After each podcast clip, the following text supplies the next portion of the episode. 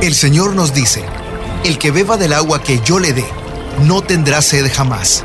Se convertirá en él, en fuente de agua que brota para vida eterna. Y para conocer más de esa agua que nos da vida, Buenos días en el camino presenta El Cántaro, un segmento conducido por el padre José Román Flecha, doctor en teología moral, quien nos orienta sobre la verdad de nuestra fe. A continuación,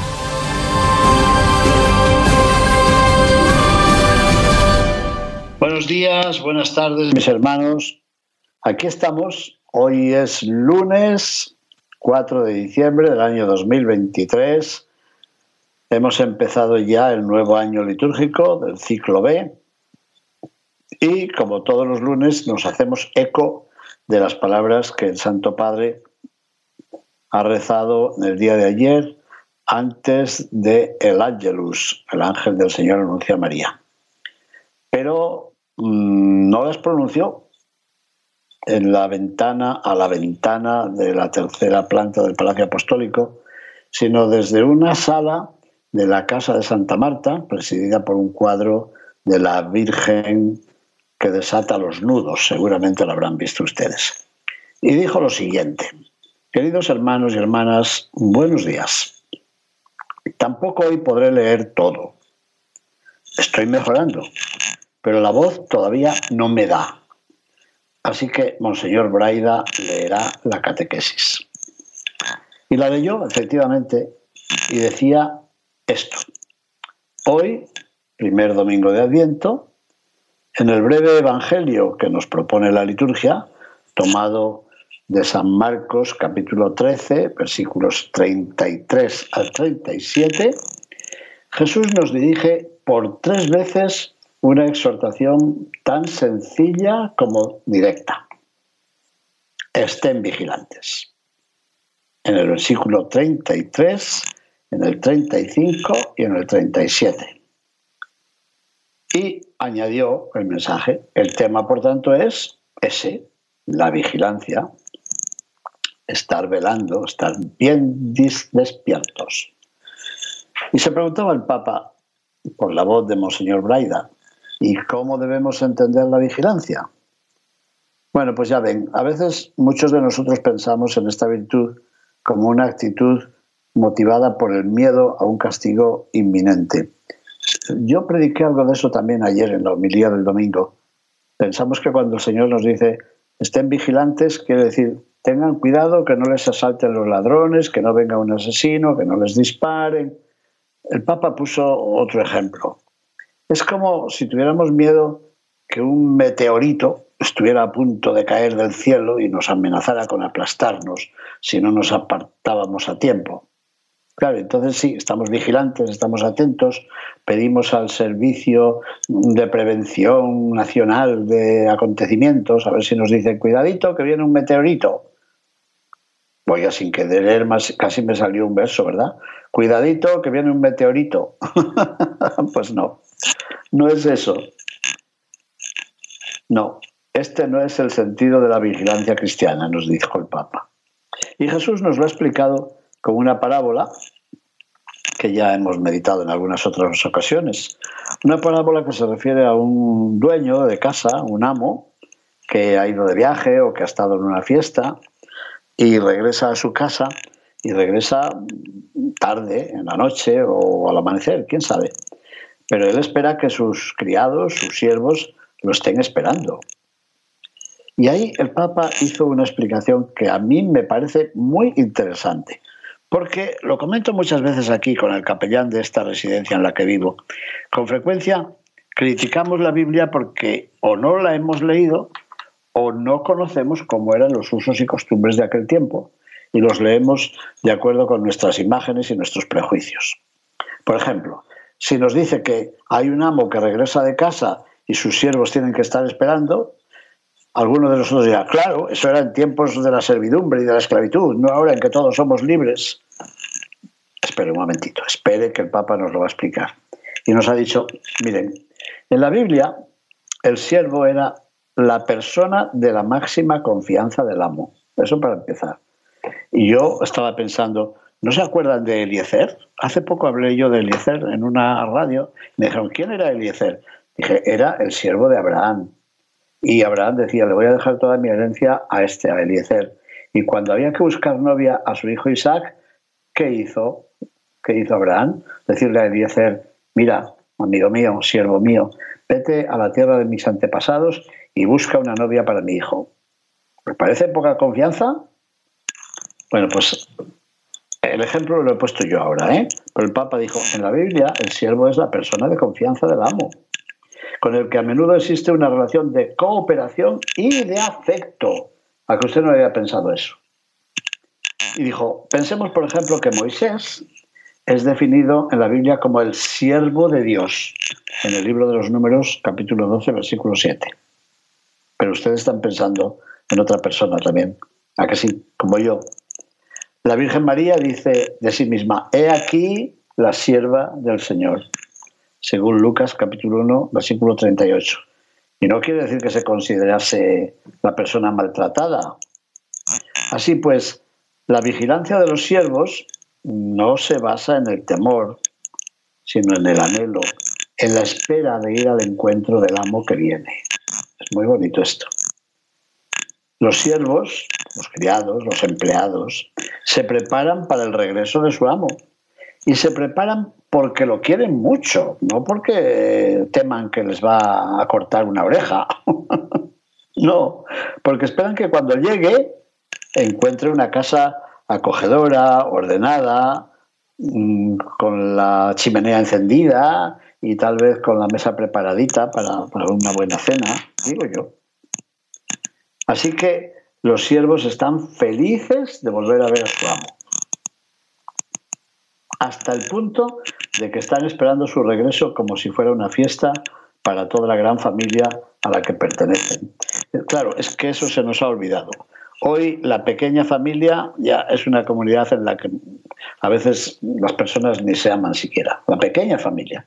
Pero somos incapaces de imaginar lo que era la gran familia, que era como toda una comunidad doméstica eso ya ni nos suena. Bueno, pues eso es.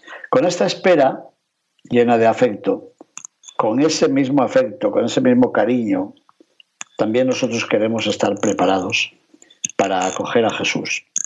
¿Y cuándo hay que acoger a Jesús? En la Navidad, que vamos a celebrar el día 25 de este mes. No se nos olvide, vamos a celebrar el nacimiento de Jesús. No vamos a celebrar el nacimiento de Santa, de ese, ese viejo gordo que, se vende por todas las partes. No, celebramos el nacimiento del niño Jesús. Es que se nos ha olvidado ya. Pero también esperamos ver a Jesús, escuchar a Jesús, acoger a Jesús al final de los tiempos, cuando regrese en gloria. Qué bien nos lo decían estos días los santos padres. Hay dos venidas, una venida en humildad y otra venida en gloria, una venida en pobreza y otra venida en justicia. Bueno, pues esperamos al niño Jesús en la Navidad y esperamos la glorificación de Jesucristo nuestro Señor y el juicio universal. Ya sea cada día también, cuando viene a nuestro encuentro en la Eucaristía, cuando viene en su palabra, cuando vienen nuestros hermanos y en nuestras hermanas, especialmente los más necesitados. Eso prediqué ayer en la, misa. Claro, cuando viene, qué sé yo, el alcalde, el obispo, vienen a nuestra comunidad, pues lo recibimos con algazara.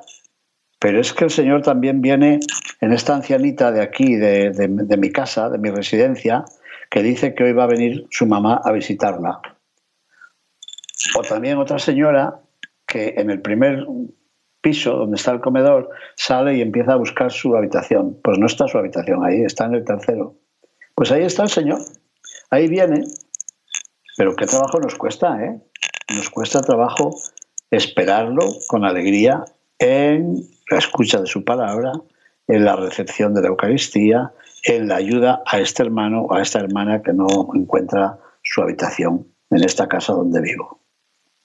Bueno, pues por eso mismo, de modo especial durante estas cuatro semanas del Adviento, marcadas por las diversas velas, los cirios de la corona del Adviento, que ya hemos encendido ayer por primera vez, hemos de preparar con todo cariño, con todo cuidado, con todo esmero la casa. ¿Qué casa? La casa del corazón, la primera, nos dijo el Santo Padre. ¿Para qué? Para que la casa esté ordenada y sea acogedora, porque va a venir una visita. Así que vigilar significa estar con el corazón preparado. Lo repito, si el Señor nos dice que estemos vigilantes, nos está queriendo decir, preparen el corazón, que van a tener visita, preparen su casita. De nuevo hacemos otro versículo, la visita y la casita. Preparen la casita porque van a tener visita. Bueno, pues es la actitud propia del centinela. El centinela está vigilando desde lo alto de la muralla. Bien, apareció un dibujo muy bonito sobre eso en el misal mexicano. Hay un centinela en lo alto de una muralla y se ve que está empezando a amanecer. Pero claro, le, da el sueño, viene el cansancio y le vienen ganas de dormirse, pero no puede dormirse porque es el centinela. Tiene que permanecer despierto, despierto y esperando la luz del amanecer, la luz que llegará. ¿Y cuál es la luz que llegará? El Señor es nuestra luz. El Señor es nuestra luz. Así que es bueno preparar el corazón para acoger al Señor como con nuestra oración y para hospedarlo con caridad, con afecto, con amor. Dijo el Papa, y esos son los dos preparativos que hacen que el Señor se sienta cómodo cuando viene con nuestra oración y con nuestra caridad. O sea, que a Dios orando y con el mazo dando. Oración y caridad. Orar para aguardar al Señor y vivir en el amor a Él y a nuestros hermanos. Y dijo él, a este respecto, se cuenta que San Martín de Tours, cuya fiesta hemos celebrado el día 11 de noviembre, recuerden, aquel hombre de oración que todavía no estaba bautizado, ¿eh? era un catecúmeno, partió su manto o su capa de militar y dio la mitad a un pobre que andaba medio desnudo. Y aquella noche dicen que tuvo un sueño y soñó con ver a Jesús que miren qué casualidad, estaba vestido precisamente con la parte del manto que él había cortado y que había dado al pobre. Y dicen que Jesús le dijo eso a Martín, al soldado Martín, que luego sería obispo, nada menos este es el manto que me ha dado mi siervo Martín, mi amigo Martín. Y el Papa añadió, pues eso, ese es un hermoso programa para el Adviento. Encontrar a Jesús que viene en cada hermano, en cada hermana que nos necesita y compartir con ellos lo que podamos. ¿Y qué es lo que podemos ofrecer? ¿Qué es lo que podemos compartir? Escuchar, dedicarle tiempo, y tal vez entregarle una ayuda concreta. Escuchar, entregar tiempo a las personas y ayudar concretamente. Qué bonito. Y termino diciendo, queridos hermanos, hoy nos hace bien preguntarnos cómo podemos y cómo debemos preparar un corazón acogedor para que nuestro Señor se encuentre cómodo cuando venga a nuestra casa. ¿Y qué podemos hacer? Número uno, acercarnos a Él suplicando su perdón. Qué buena falta tenemos de Él. Recuerden la primera lectura de la misa de ayer, tomada de la parte ya final del libro de Isaías, cuando dice, ah, Señor, ojalá rasgases los cielos y vinieses para darnos tu perdón porque hemos sido unos malvados. Bueno, pues acerquémonos a su perdón, también con el sacramento de la penitencia en esta casa donde vivo, en esta residencia, vamos a tener la celebración del sacramento de la penitencia el día 7 por la tarde. Así que vamos a ir preparando el corazón para una buena confesión y para pedir al Señor su perdón, su gracia y su misericordia. Y lo mismo que vamos a hacer aquí, tal vez también usted puede hacerlo ¿eh? desde su parroquia, o no. Tiene muchas dificultades para acercarse al sacramento de la penitencia en este tiempo de Adviento yo creo que le vendría bien, ¿eh? Una limpiadita a nuestros zapatos está muy bien. Una limpiadita a nuestro traje, a nuestro saco, nos vendrá muy bien, seguramente. Acerquémonos al perdón. ¿Qué más? Acerquémonos a su palabra. La palabra de este tiempo de Adviento es preciosa, con mucha frecuencia tomada del libro del profeta Isaías. Estaría muy bien. Bueno, ustedes tienen algún libro mío. Tienen un libro publicado en Denver, Colorado, en español, que se titula Un niño nos ha nacido, que contiene la lección divina, la lectura divina de la palabra de Dios para todo el tiempo de Adviento. También para los días normales, ¿eh? para el lunes, el martes y el miércoles, sí, sí. Así que acercarnos al perdón de Dios. Segundo, acercarnos a la palabra de Dios. Tercero, acercarnos a su mesa, su perdón, su palabra y su mesa. ¿Les gustó? Su perdón, su palabra y su mesa. Y luego, ¿qué más? Encontrando un espacio para la oración. Hay personas entre ustedes que llaman a este programa y dicen a qué horas hacen oración. En la mañana tempranito, cuando cantan los gallos, o en la noche, o cuando tienen un momento de silencio. Bueno, pues encontrar un espacio para la oración. Y quinto, acogiendo al Señor en los necesitados. Dirán ustedes, ¿cómo que quinto? Sí, porque hemos dicho cinco modos de acoger al Señor. No me digan que no los han contado. A ver, cuenten por los dedos. Por medio de nuestro acercamiento al perdón, por medio de la escucha de su palabra, por medio de la celebración de la Eucaristía en su mesa, por medio de la oración y por último acogiéndolo en los necesitados. ¿Tomaron medidas? Perdón, palabra, mesa, oración y acogida. Cinco, ¿verdad? Por lo menos a mí me salieron los cinco dedos de la mano. ¿Lo repito? El perdón, la palabra de Dios, la mesa de la Eucaristía, el espacio para la oración y la acogida de las personas necesitadas.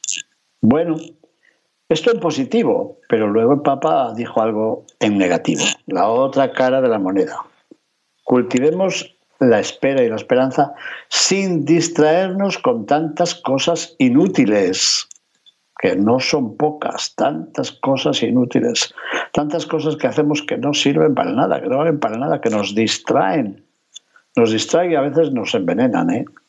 Tantas adicciones que tenemos, tantas horas que pasa un jovencito delante de una pantalla cada día, sin distraernos y sin quejarnos todo el tiempo. Así que dos actitudes que tenemos que evitar, la distracción y la queja. Ahora que no nos oye nadie, ahora que no nos oye nadie, nadie, nadie, cuénteme cuál es la suya, cuál es su peligro, la distracción o las quejas. Menos mal que nadie le ha oído, no se preocupe. El Señor solo le ha oído.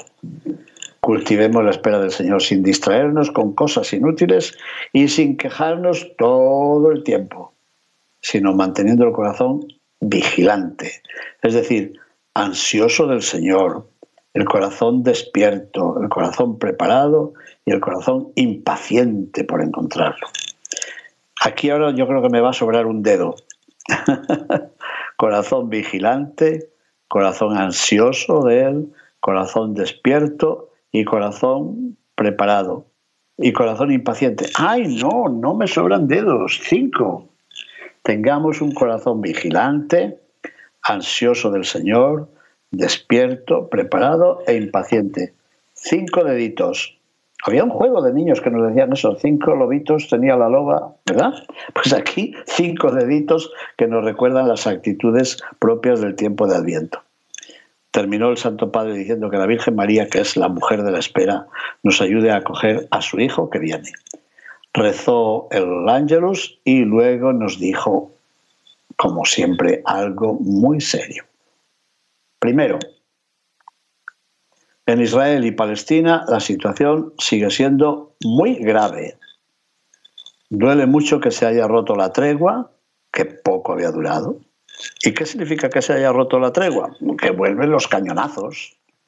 Y eso significa muerte, destrucción, miseria. Es verdad que han sido liberados muchos rehenes de los que se había llevado jamás. Pero todavía quedan muchos en Gaza que no han sido devueltos. Y el Papa dijo, pensemos en ellos, pensemos en sus familias que habían visto un poquito de luz, habían vislumbrado, adivinado una esperanza de reencontrarse con sus seres queridos. Pero ya ven, por otra parte, hay mucho sufrimiento en Gaza, faltan productos de primera necesidad, falta hasta el agua, ¿se han fijado? Y dijo, espero que todos los implicados puedan alcanzar un nuevo acuerdo de alto el fuego ya, lo antes posible, y que procuren encontrar soluciones distintas a las armas, tratando de tomar caminos válidos y valientes hacia la paz. Y después recordó otra cosa que sucedió ayer mismo. Una bomba, como saben, durante la celebración de la Santa Misa en Mindanao, en Filipinas. Y un montón de muertos mientras estaban celebrando la Santa Misa del domingo. Se dice que es una especie de venganza por una intervención de la policía en los días anteriores, algo así.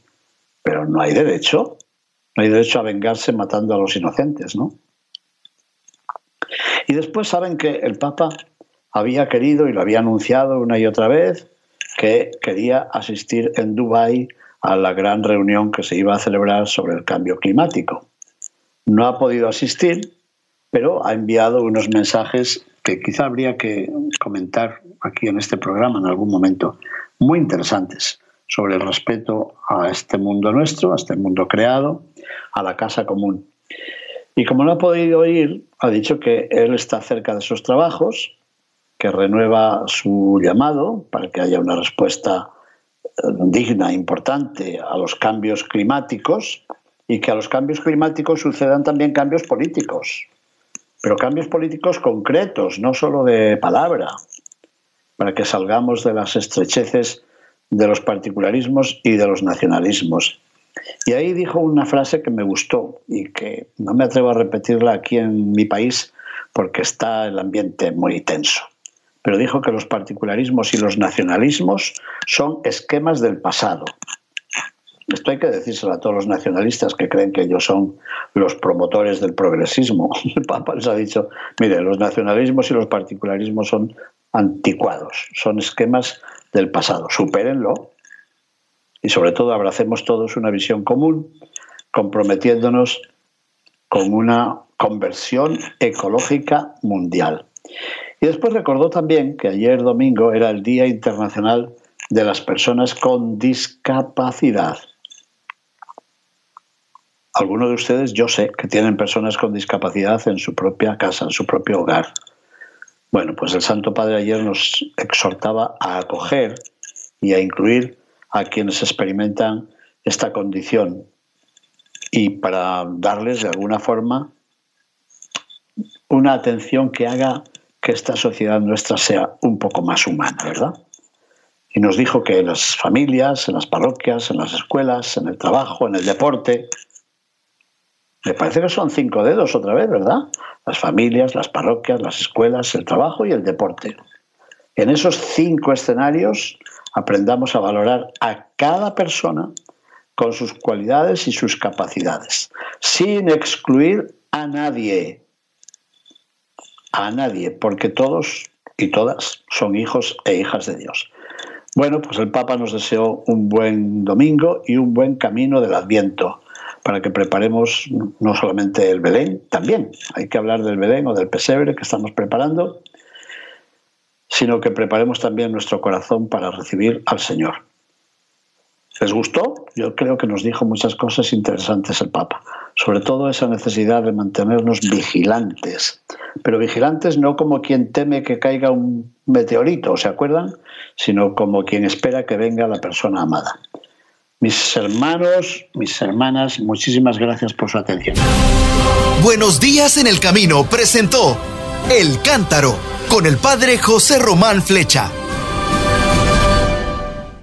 Esperamos que hayas disfrutado de este mensaje producido por El Sembrador. Si resides en Los Ángeles y a sus alrededores, recuerda que puedes ver la programación de ESNE las 24 horas al día a través de la señal abierta digital en Canal 56.2 y por la radio.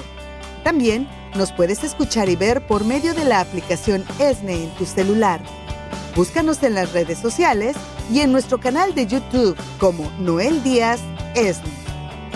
No te pierdas la gran variedad de mensajes y artículos religiosos para el crecimiento de tu vida espiritual. El número de nuestras oficinas es el 773-777-7773 y puedes visitarnos por internet a elsembrador.org. El Sembrador Nueva Evangelización. Gracias por ser parte de esta gran familia.